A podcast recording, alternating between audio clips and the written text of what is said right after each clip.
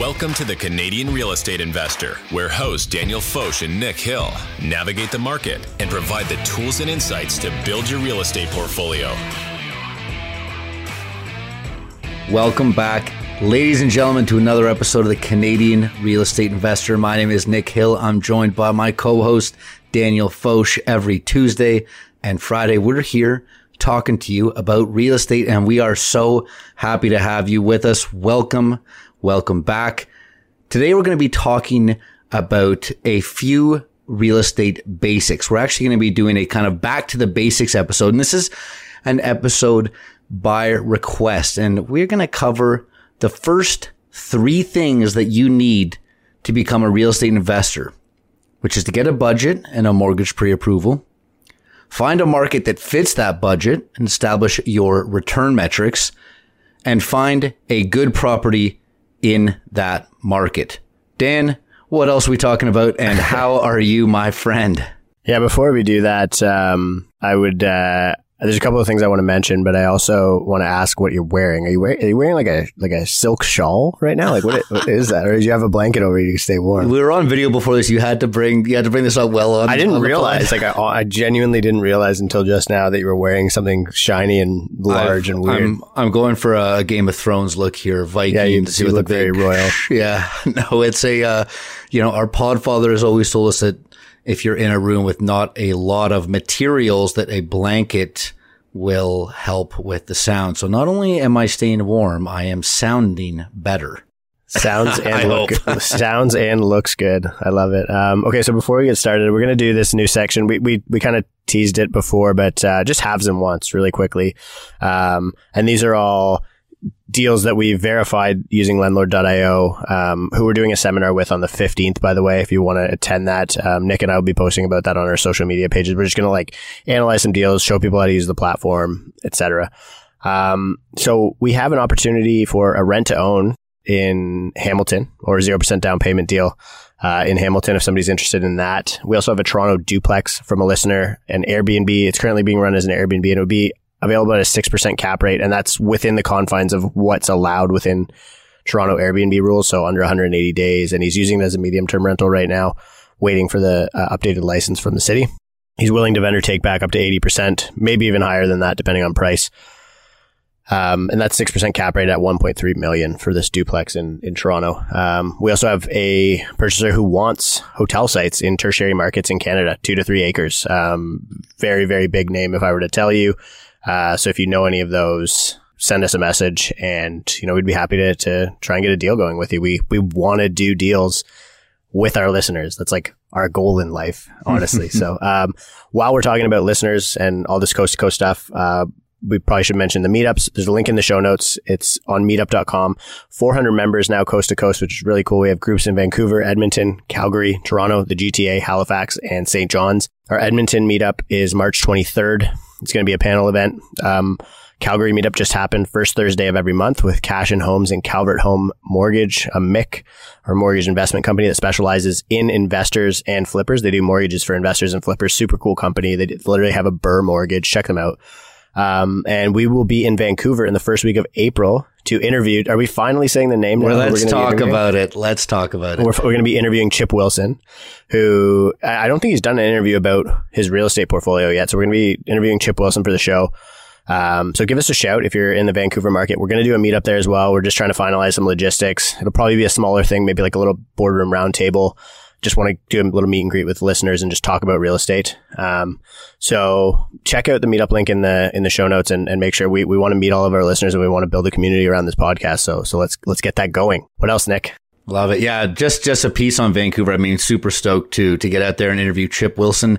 Not only did the man revolutionize pants for both men and women, but he owns a cool few billion in real estate. So very excited to go speak with him and his executive board of directors that sit on the real estate uh, side of the business. Um, and yeah, I mean, we, we hope to see everyone out in Vancouver if you can make it. Still figuring out the event um, venue. We we ha- ran into some last minute challenges, but uh, looking forward to seeing everyone out there. I'm going to read a quick review here so we start the episode off all warm and fuzzy as we like to do, Dan, especially with my blanket on in the Game of Thrones theme here. Amazing show, five stars. I love this podcast. It's filled with great guests who share a unique perspective on real estate and how they have become successful. I don't know Nick, who's successful on this podcast, Nick. they must be talking about you. Come on, don't do that. Nick and Dan are great hosts who are prepared, entertaining, and keep conversations going. That sounds a bit like us. These guys. Is this one of those reviews that you paid for? I actually got an email saying we'll write you a hundred five star reviews, and I just wrote back, no, thank you. No, um, thanks. We prefer to get those on our own. We work hard for those reviews, and they mean a lot. These guys have lots of knowledge. I really like how you guys reference other episodes to go back to and listen to and get a deeper understanding. Well done. It's actually a great piece of feedback, to be honest. We should maybe do an episode. Like, I feel like we have enough content out now where, you know, like the Twitter guys, like, uh, Duke of Dirt and like Real Estate Ranger, they do like the thread of threads. It's like, here are all of my best threads. I feel like the we Inception. maybe could go back and like review some of our own con and be like, oh yeah, like a roundup. Here's like all of our favorite episodes so far. That's actually anyway, a great idea. That would yeah, be good, right? Inception like summarize episode. them and point people. Cause I, I feel like we get like, we've doubled our audience since like our, we had like this kind of like core group and then now it's like been slowly growing. So there's probably a lot of new people that haven't listened to a lot of our older stuff. So anyway, why don't we get into today's episode and we will get to that one in the future, hopefully. Um, it sounds like it's going to be a simple episode, but we, uh, we cover some basic steps, but there is some good granular stuff for all of you in steps two and three for, you know, for those more experienced investors that are looking for a little bit of an edge, especially in this, you know, competitive and very weird market that we're seeing right now. And sometimes it's good to keep things simple anyway, especially in a bear market. Even if you're an experienced inve- investor, we almost always need to re- reconfigure our thinking in these weird moments. So let's jump into today's episode. The first three things you need to do to become a real estate investor. Numero uno is get a mortgage pre-approval. Now, what is a mortgage pre-approval, you might ask? Well, when shopping for a mortgage, you can compare options offered by different lenders. Mortgage lenders have a process which may allow you to know the maximum amount of a mortgage you could qualify for, estimate your mortgage payments, whether monthly or biweekly, and lock in an interest rate for 60 to up to 130 days, depending on the lender. The mortgage pre-approval process may be divided into various steps. It also may be called a mortgage pre-qualification or a mortgage pre-authorization. Different lenders have different definitions and criteria for each step that they offer. Now, during this process, the lender looks at your finances to find out the maximum amount they may lend you and at what interest rate. They ask for your personal information, various documents, and will eventually run a credit check either immediately or when you are about to purchase. Now, this process does not guarantee your approval for a mortgage, but it's helpful to get. So you can go to your bank. And this is usually the first step for most people and and likely the easiest. You're familiar with the bank. You've got a savings and a checkings account there. Maybe you already own a primary residence and you're going to just seek out that first investment property. Yeah, it's interesting because like most people bank with the big six bank and they, these people look at your, they, they see your financials at all times and they're always trying to sell you financial products. Like they're always, they're a land and expand sales model. So they have you as a customer. They're going to try and give you something else. They're already underwriting you. Like you usually can go to them and get something. And I did say the word that you want to uh, land and expand. I like that. that. I think that's like a tech. I think that's like a SaaS thing, right? Like in the SaaS world, like it's like they'll sell you a piece of tech and then they'll try and expand off of it. Land mm. and expand sale. I don't know. I heard it. I found it somewhere along the way. I like it. Yes, and you did drop a phrase that I was going to talk about right now, which is the big six. And that's a term that I find a little ominous almost. Now, Dan, I want to get your opinion on as to why, but if you follow Canada's financial sector or you're informed, you may have heard that term before, the big six. And this is commonly used to describe Canada's six largest financial institutions. And they often have a national, well, they have a national and often an international presence. And, you know, it almost reminds me of the New York mafia, you know, the five families kind of thing. We got the big six, the five families. It's loosely comparable, to be honest. Like, I, I mean, yeah, not exactly. like not not criminally, but like you know, I mean, you hear about like oligarchs in in Russia and some of these like more uh, socialistic economies. In Canada, we have oligopolistic markets. We have oligopolistic economies. We have five telcos. We have six banks. You know, like you, you, you want, you want, co- and it doesn't encourage competition. Like you want to go to, you don't like Bell, you go to Rogers and get the same.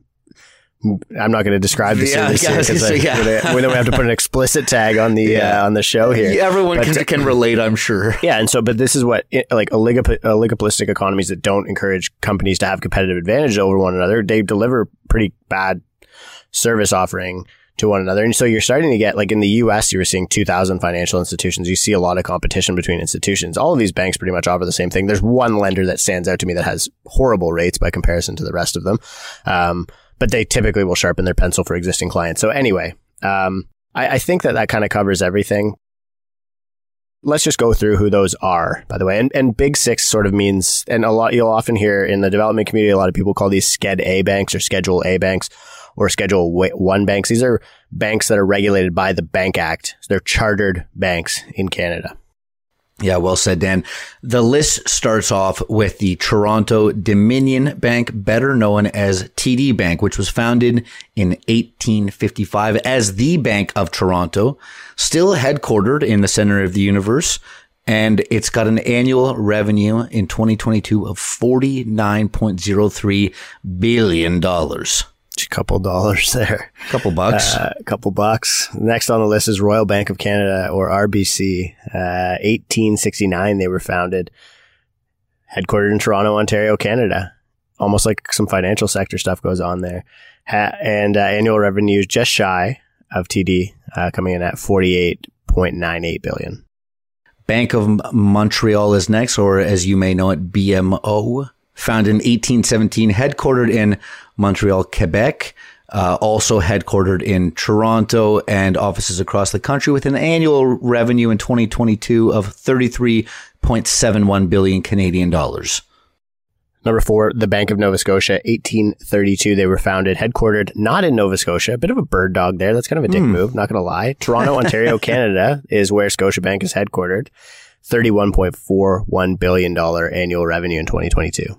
Savage. That's a ton of money. Tons. Numero five, the Canadian Imperial Bank of Commerce, or as you probably know it, CIBC. In 1961, it was merger with the Canadian Bank of Commerce and the Imperial Bank of Canada to create CIBC that we know today, headquartered as well in Toronto, with a cool annual revenue of 21.83 billion. I think they have the best name, like the like the best long version of their name. It sounds badass Like, it for sounds sure. very, it's very regal. Yeah.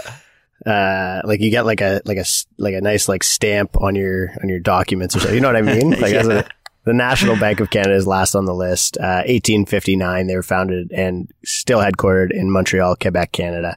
9.65 billion. They kind of just sneak onto this list. I think like you'll often hear big five rather than big six. And when you hear big five, they're not including national. And when I say I'm kind of borrowing from a big five or a big bank lender, I'm, that's who I'm talking about. Now, one thing to keep in mind is all of these banks have mortgage products, but none of these banks are in the mortgage space specifically. Now, they all are, but a mortgage agent will have access to multiple of these big banks' different products. Now, Dan, why don't you start us off with the first thing on the list here? Sure. Yeah. So you can go get a mortgage pre-approval from mortgage lenders and mortgage brokers. So, you know, maybe we'll just go through what that looks like. So mortgage lenders lend money directly to you. And this is all comes from the bank, the, from, from the Canadian government website, by the way. So if you want to search it up, just look. And I actually find that the, they do a pretty good job. I think it's all FISRA stuff, but like their mortgage calculator is pretty good. It's not trying to sell you stuff. You know, it's not paywalled or you have to put your email in, whatever. Um, anyway, mortgage lenders will lend money directly to you. And there's a ton of different types of these lenders, most notably banks, Caisse Populaire or credit unions, uh, mortgage companies, insurance companies, life cos, trust companies, loan companies, etc. Different lenders may have different interest rates and conditions for similar products. You talk to as many as you can to make sure you're getting the best mortgage product for your needs. This is says this on the government of Canada website. Shop around. Do it. A lot of people like to start with the big bank and you're going to get a competitive offer from them, but go and see if there's a better money there cuz especially in a high rate environment, you can see a difference of 20, 50 bips in rates, and that's going to be twenty or thirty thousand dollars over the course of your first mortgage term with where prices are right now in Canada. So that's a lot of money, right? Everyone's focused on, oh, am I getting the right price for the house? It's like, well, are you getting the right price on your mortgage? So I've seen certain non-bank financial institutions or NBFIs like Desjardins or BDC as an example have great programs for individuals looking for business funding purchases as an example. Owner occupied industrial. They love funding these types of deals. And it's important. So, so like you have to know, you really got to know what bucket you fit in and what lender and a broker, a good broker should be able to help you to do that. Nick, do you know any of those good brokers? Oh, I have to get my Rolodex. I think you're. I think you're wearing your expert broker shawl right now, aren't you? They give you that when you do your. your it's a cape, right? Yeah. Broker hero. Yeah. um, it's important you're comfortable with the lender and the mortgage options that they offer you right from the start. If you switch lenders after sh- signing your mortgage contract, you may have to pay a prepayment prepayment penalty. Uh, make sure you understand the terms and conditions of your mortgage contract. These are serious contracts. They're big, real debt obligations. Uh, let's talk about number three on the list of most hated professions in Canada right now.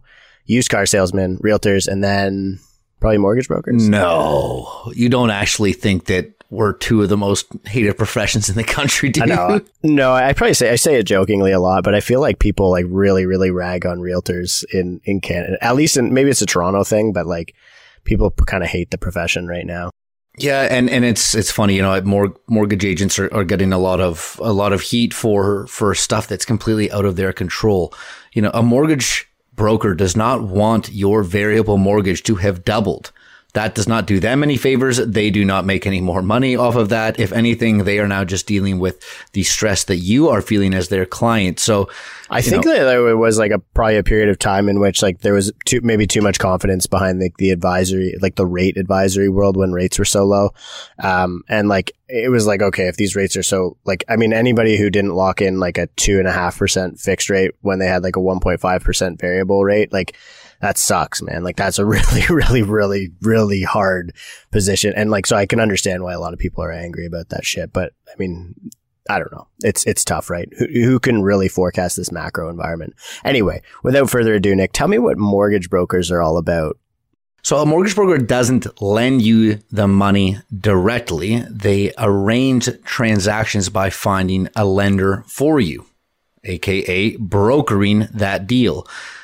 Now, some lenders only offer their products directly to borrowers, while some mortgage products are only available through what we call internally as the broker channel.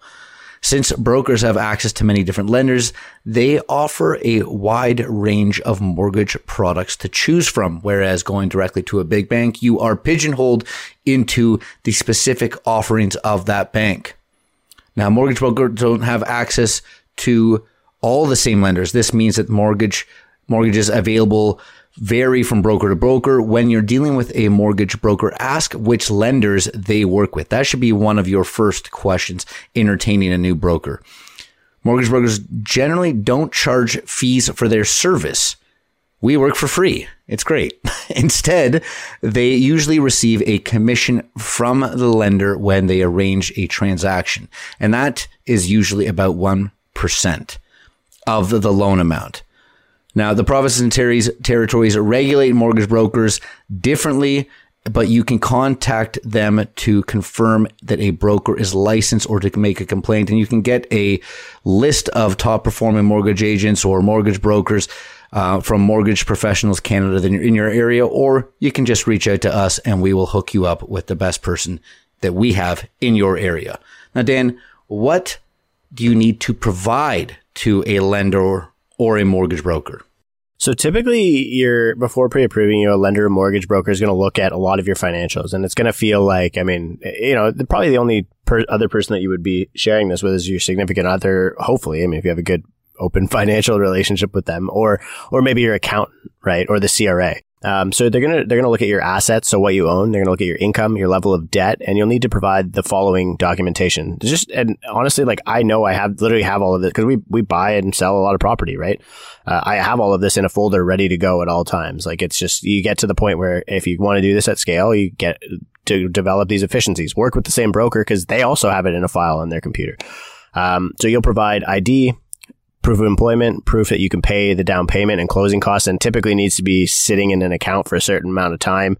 Thirty days is usually the standard. Yeah, yeah, I've heard even ninety with some lenders. Yeah, now. yeah um, varies. In, information about your other assets, such as car, cottage, or boat. Uh, information about your debts and financial obligations. Proof of employment. You may have to provide a proof of your current salary or hourly pay rate position and length of time in employment, notices of assessment for CRA for the past two years, especially if you're self-employed, like if you're a realtor or mortgage professional or something and, you know, where you're self-employed, you'll almost always have to provide an NOA and they'll typically take an average of the last two years of your income because your income will be a little bit more volatile typically if you're self-employed.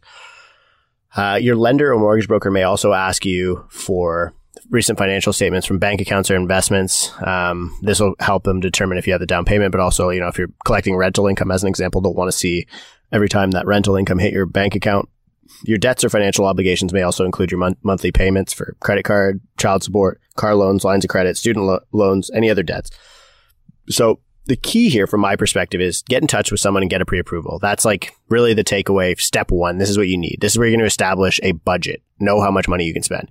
And you can do that easily if you just email Nick or click the link in our show notes where it says get a pre-approval instantly. It's literally no obligation or it shouldn't be if your, if your lender is obligating you or your, your mortgage professional is obligating you or trying to take a deposit or something. I'd probably, that's a, a Don't bit of a red that. flag. yeah. um, and it's probably the most add value thing you can bring to your investment journey as a first step, the right now thing. If you're, if you haven't been doing this at all, we have agents in every province now on this podcast, coast to coast, and we can make sure to take care of you on the mortgage side of things wherever you are in Canada.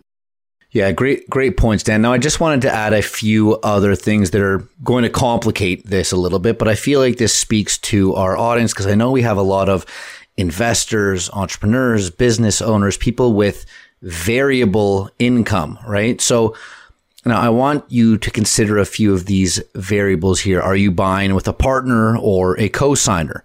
Well, if you are, we would need all of that same information that you provided from that other person. Are you purchasing it in a corp? If you are, we would need information on that corp and personal net worth statements and possibly you to guarantee certain things. Are you self-employed? If so, how do you pay yourself? We need to see the business financials and any corporate docs, ownership docs, and more.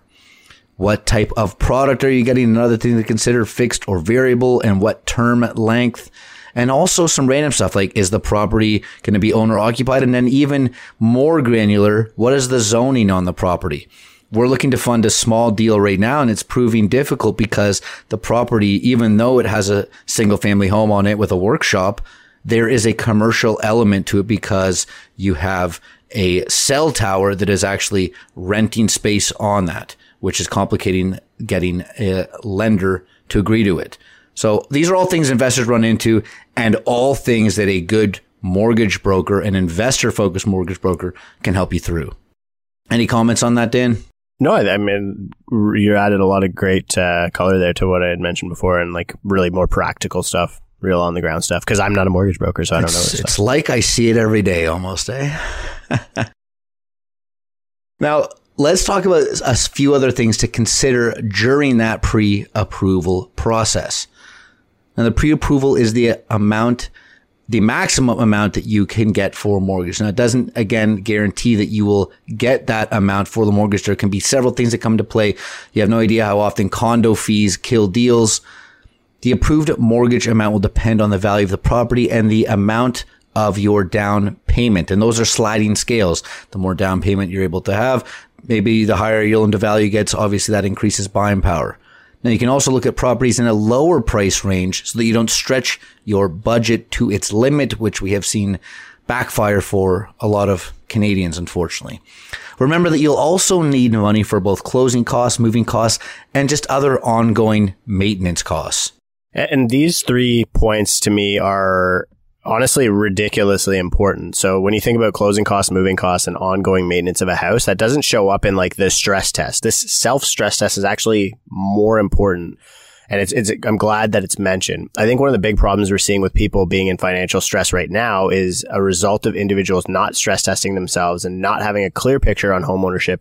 And the B, B20 stress test, the OSFI stress test is not accounting for inflation in a lot of those costs. I think we have a big you know, financial education problem in this country, as evidenced by the average debt to disposable income being over 180% in Canada. I Absolutely just had to throw some cynicism in there. Thank you, Big Daddy Bear. Um, I mean, look, yeah, the financial education piece before we move on is, you know, we, you see it all the time, right? Like, why am I learning Pythagorean theorem and not taxes? I don't, you know, what's that joke? You don't, don't triangulate your taxes every, every Pythagorean theorem season. Yeah. um, now let's just talk about B20 quickly before we move on. For those that aren't familiar or need a little bit of a refresher, if you are getting a mortgage, then the stress test will be calculated at a qualifying rate, which is the higher of the benchmark rate of five, 5.25 which is you can't find that rate right now. So not really, no. Or the current interest rate plus two percent. So if I'm getting quoted a rate of 5.14 on a current deal, I'm being stress tested though I need to be able to afford that property as if the interest rate was 7.14%. Exactly, which is kind of wild when you think about it. Yeah, and B20 is very much blamed for the market correction that we saw in Canada in 2017, where prices dropped about 6 to 7% year over year across Canada. And as much as this is crazy, 30 to 40% in the GTA. Yeah, I mean, although it's kind of hard to say that that was exclusively B20 because the NRST or non-resident speculation tax did happen around that same time. Yeah, and the market was clearly in a bubble. It still blows my mind that people are getting on TikTok or were getting on TikTok saying the Canadian real estate market only goes up when we literally saw a face ripping drop in 2017. Gotta love TikTok for that. The sheer optimism on TikTok. And that's coming from an optimistic guy. Um, you know, honestly, a, a, very volatile asset in some Canadian markets, which is a uh, great point to hop on and, and segue into talking about controlling for that volatility by picking the right market. Yeah. Okay. So let's talk about picking the right market. So we talk about this a lot on the show and it, it is one of the most important components of finding a good deal is picking a market you like and that you believe in and that you understand. I don't want to belabor this too much because we just did an episode on demographics and growth. So we're not going to talk about it market by market. What I do want to do here is actually kind of just give a little bit of a framework of what I look for in a city and you, you can kind of you could create your own framework, your own investment thesis, but these are sort of like the criteria that I would be looking at. And then you can kind of massage your own thesis into place. And if you want a more uh, exhaustive look, check out episode 26, which is how to decide which market to invest in. And there's a link in the show notes as well there. Yeah, we'll be referencing a couple other episodes, so I'll make sure we have those links in the show notes. And here's a little bit of a short list of things that you should be looking at when choosing a market. The first one being demographics, the second being employment, and the third being future growth. Then from there, you need to decide what kind of investor you are before you can determine which of those metrics, so demographics, employment, or future growth, that you're going to give the most weight to. To dive in more, you can check out our episode, Buying a Portfolio versus Building a Portfolio. Uh, and this is talks about portfolio theory. So are you a growth investor as an example? Do you care more about equity multiple or capital appreciation or alpha? Then you might be looking at markets that are poised for high growth, usually driven by population increases or increases in income. So you could look at for younger populations or high migration into that area or markets that look low or inefficiently priced. You could do this differentiation by geography or city, or you could do it by asset class. For example, if you feel offices are inefficiently priced or have big upside right now. You could also be a yield investor. Well, you're going to have to look for the highest cash on cash returns in that case, which we're going to get into in step three of this simple breakdown.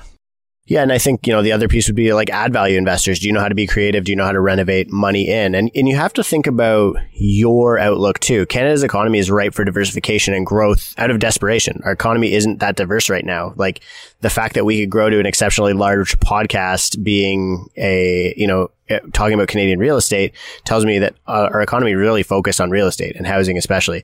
Um, so think about what other industries might be seeing growth or where are you seeing opportunities for growth in, in the future in Canada? Where are we going to see capital invested in, in the Canadian economy as we grow out of the, the recession that's coming and need to diversify our economy away from housing that's getting crushed by interest rates right now, basically.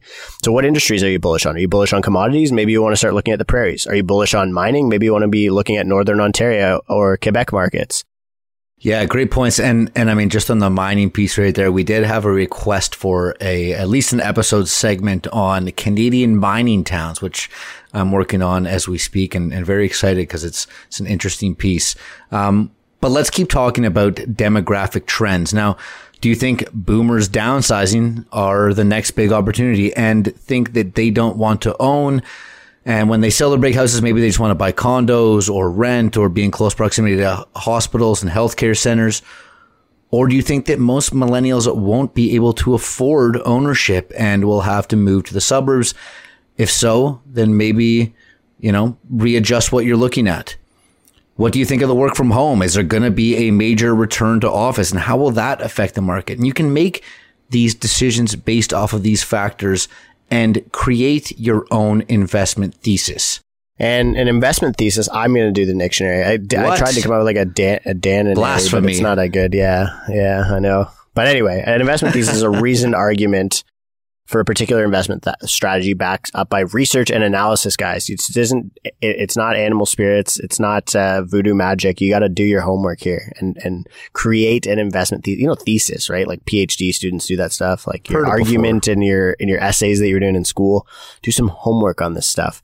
In the financial world, an analyst may prepare a formal document outlining an investment thesis for presentation to potential investors or an investment committee. Imagine that. You actually have to, to really, really put some thought into this stuff. Yeah, exactly. And I mean, I love it this because this goes back to, you know, our meet cute, Dan, where I created uh, an investment package that impressed you so much. You were just like, I have to work with this guy. And look at us now. We just um, levered, levered up and broed down. now, let's move on to the third and final segment of this three piece starter pack, which is finding a property in that market. So you've gotten, you've gotten pre approved uh, which is great. You now know your buying power. Once there, and the reason we didn't put real estate agent in here just yet is because potentially you don't need a real estate agent. You could go do this by yourself. If you want to go start door knocking or, you know, buying off market, you can go do that. You need a pre approval though, whether it's through a bank or a mortgage broker. So you've done that. You've figured how much money you have to spend. You've chosen your market. Now it's finding that property in that market. Yeah, and this is where the rest of the magic happens. Like you've so you've you know what your budget is, you know where your market is. The rest of the magic happens on a deal by deal basis. And you'll hear me say this all the time on the podcast. Good deals are made, they're not found. If it's a good deal to be found, somebody's already found it. So you have to make deals good. Exactly, Dan. You got to be out there pounding the pavement, looking at properties, submitting offers, negotiating terms, asking for vendor takebacks, doing home inspections, getting renovations quoted, talking to contractors, doing market analysis, talking to the city about how many units you can add to a property, etc., etc., etc. You know the list. What if I just started listening to this podcast and I don't actually know the list? Oh, well, I'm very happy you ask. I would recommend go check out episode 20, the six people you need to buy your first investment. Probably want to check out episode seven as well, the 25 point deal checklist. Maybe episode 49 would help. What ROI are you getting in every major city? Episode 46 is a pretty good one too. Vendor takebacks can make every deal better. And then a very recent one, episode 68, the fastest growing cities in Canada. I mean, if I were, you know, a new listener, I'd probably go back and check those out. Maybe just check all of them out. Yeah. What do we say? Like hit episode one and then just play it all the way through, right? Um, so think about picking a property similar to the last segment that we mentioned on picking a market do you want no maintenance? Maybe you should be getting a condo and yeah, you're going to pay a bit of a premium for that because somebody else is going to be managing it for you. Like you're going to, you know, you're going to have to pay a condo fee, but it probably works out to the same cost, let's say. Do you want upside to renovate cosmetics into a house that already has good bones, as you hear in the market? Maybe you want a wartime bungalow that you can add a basement suite and some makeup to, and you've built in some equity and you've increased the revenue of the property. Do you want a complete overhaul and basically rebuild something for max equity lift or you want something that no bank will lend on so you can go get a vendor take back from the seller because nobody in their right mind is going to lend money on that property except the seller of the property maybe because you can't even get maybe you personally can't get cr- traditional credit yet so you're targeting properties that traditional credit isn't an advantage on that don't apply to traditional credit anyway. Maybe a total gut job or a teardown property. That's what you'd be looking for. And we've seen credit tighten quite a bit. Everything from the A lenders all the way down to the private sector have, have gotten a lot tighter weight now, obviously with, you know, the rising rate environment that we have found. And, and, you know, you can reach out to, to me for a mortgage pre-approval, or you can reach out to us to help you pick some properties and, and we'll connect you with a realtor in the area. We have experienced investment agents in every major market across the country, and we are here to serve you our listeners. We would be nothing without you. And this is the whole point of this podcast is to build community. So just send us an email with your criteria and we will introduce you. We'll hop on a call. We'll start to get you on some email drop lists. Yeah, for sure. Like give us an idea of what city you want to be in, price, what return metrics. Give us like a, a really quick rundown on what type of property that you want to buy and we will literally get it in front of the, you know, like a lot of our listeners are realtors in Saskatoon, realtors in Calgary, as an example. So we, we want to connect our listeners with one another. So send us a list of exactly what type of product you're looking for. We'll, we'll make sure you're introduced to the right other listener to do deals with. Man, if only I had a community like this when I started a couple years ago. I I, have some closing remarks here, Dan. Anything to finish off this episode before I dive into these closing no, statements? I, I, always love when you drive us home with a nice little like Coach Carter monologue or whatever. So I'm excited here, and and you know, like I think it was a really good, simple but exhaustive episode, and and really back to basics is one of the things that's like we're kind of getting into the point in the market where there's a little bit of opportunity starting to show itself. You know, some markets are behaving like almost like a little bit uh, dead cat bouncy or bull trappy or maybe even bullish. I'm personally not bullish, but I think that we're seeing cyclicality again. The spring market is here. Toronto prices are up. Prices are up in some other markets. You know, people are back out like looking at, you know, transacting properties. So anyway, I, I think it's, it's worth revisiting the fundamentals to go into the, these, these new phenomena that are happening in the market with a, a clear set of eyes, right? And not rose colored, not rose colored glasses as an example. So anyway, drive it home there, Coach Carter. with your robe. I still can't believe this shawl. It's beautiful. I wish you guys could see Nick right now. Now, remember the first property is just your way in. It's the first step. And the reason I'm saying this is this episode is all about getting that first property. And it's usually the hardest one, but that difficulty can be overcome with the right people around you. Remember, it's who, not how. Also, as investors and or entrepreneurs, a lot of us have grand ambitions. I know I do and did. Now we want big door counts. We want to buy land and develop it, build a portfolio of sexy Airbnb cottages or large multifamily cash producing assets. Well, good news. That's all possible, but all in good time. And it all starts with that first deal, then the second deal, then the fifth, then the 20th. So follow the fundament, fundamentals and remember that real estate is a long term play. That anyone can be a part of it. Anyone can find success if you can just figure out how to not only add value to your properties, but add value to the people around you over the long term. And be careful with leverage. And be careful with leverage. Thank you, Assistant Coach Carter. And thanks so much for listening, everybody. We hope you enjoyed this episode and got value from it. Reach out to us with any questions, concerns, or episode ideas. And if you haven't already, go rate us five stars. It really means a lot to us. Thanks so much, and we'll talk to you soon. The Canadian Real Estate Investor Podcast is for entertainment purposes only, and it is not financial advice. Nick Hill is a mortgage agent with Premier Mortgage Center and a partner in the G&H Mortgage Group. License number 10317, agent license M21004037. Daniel Foch is a real estate broker licensed with Rare Real Estate, a member of the Canadian Real Estate Association, the Toronto Real Estate Board, and the Ontario Real Estate Association.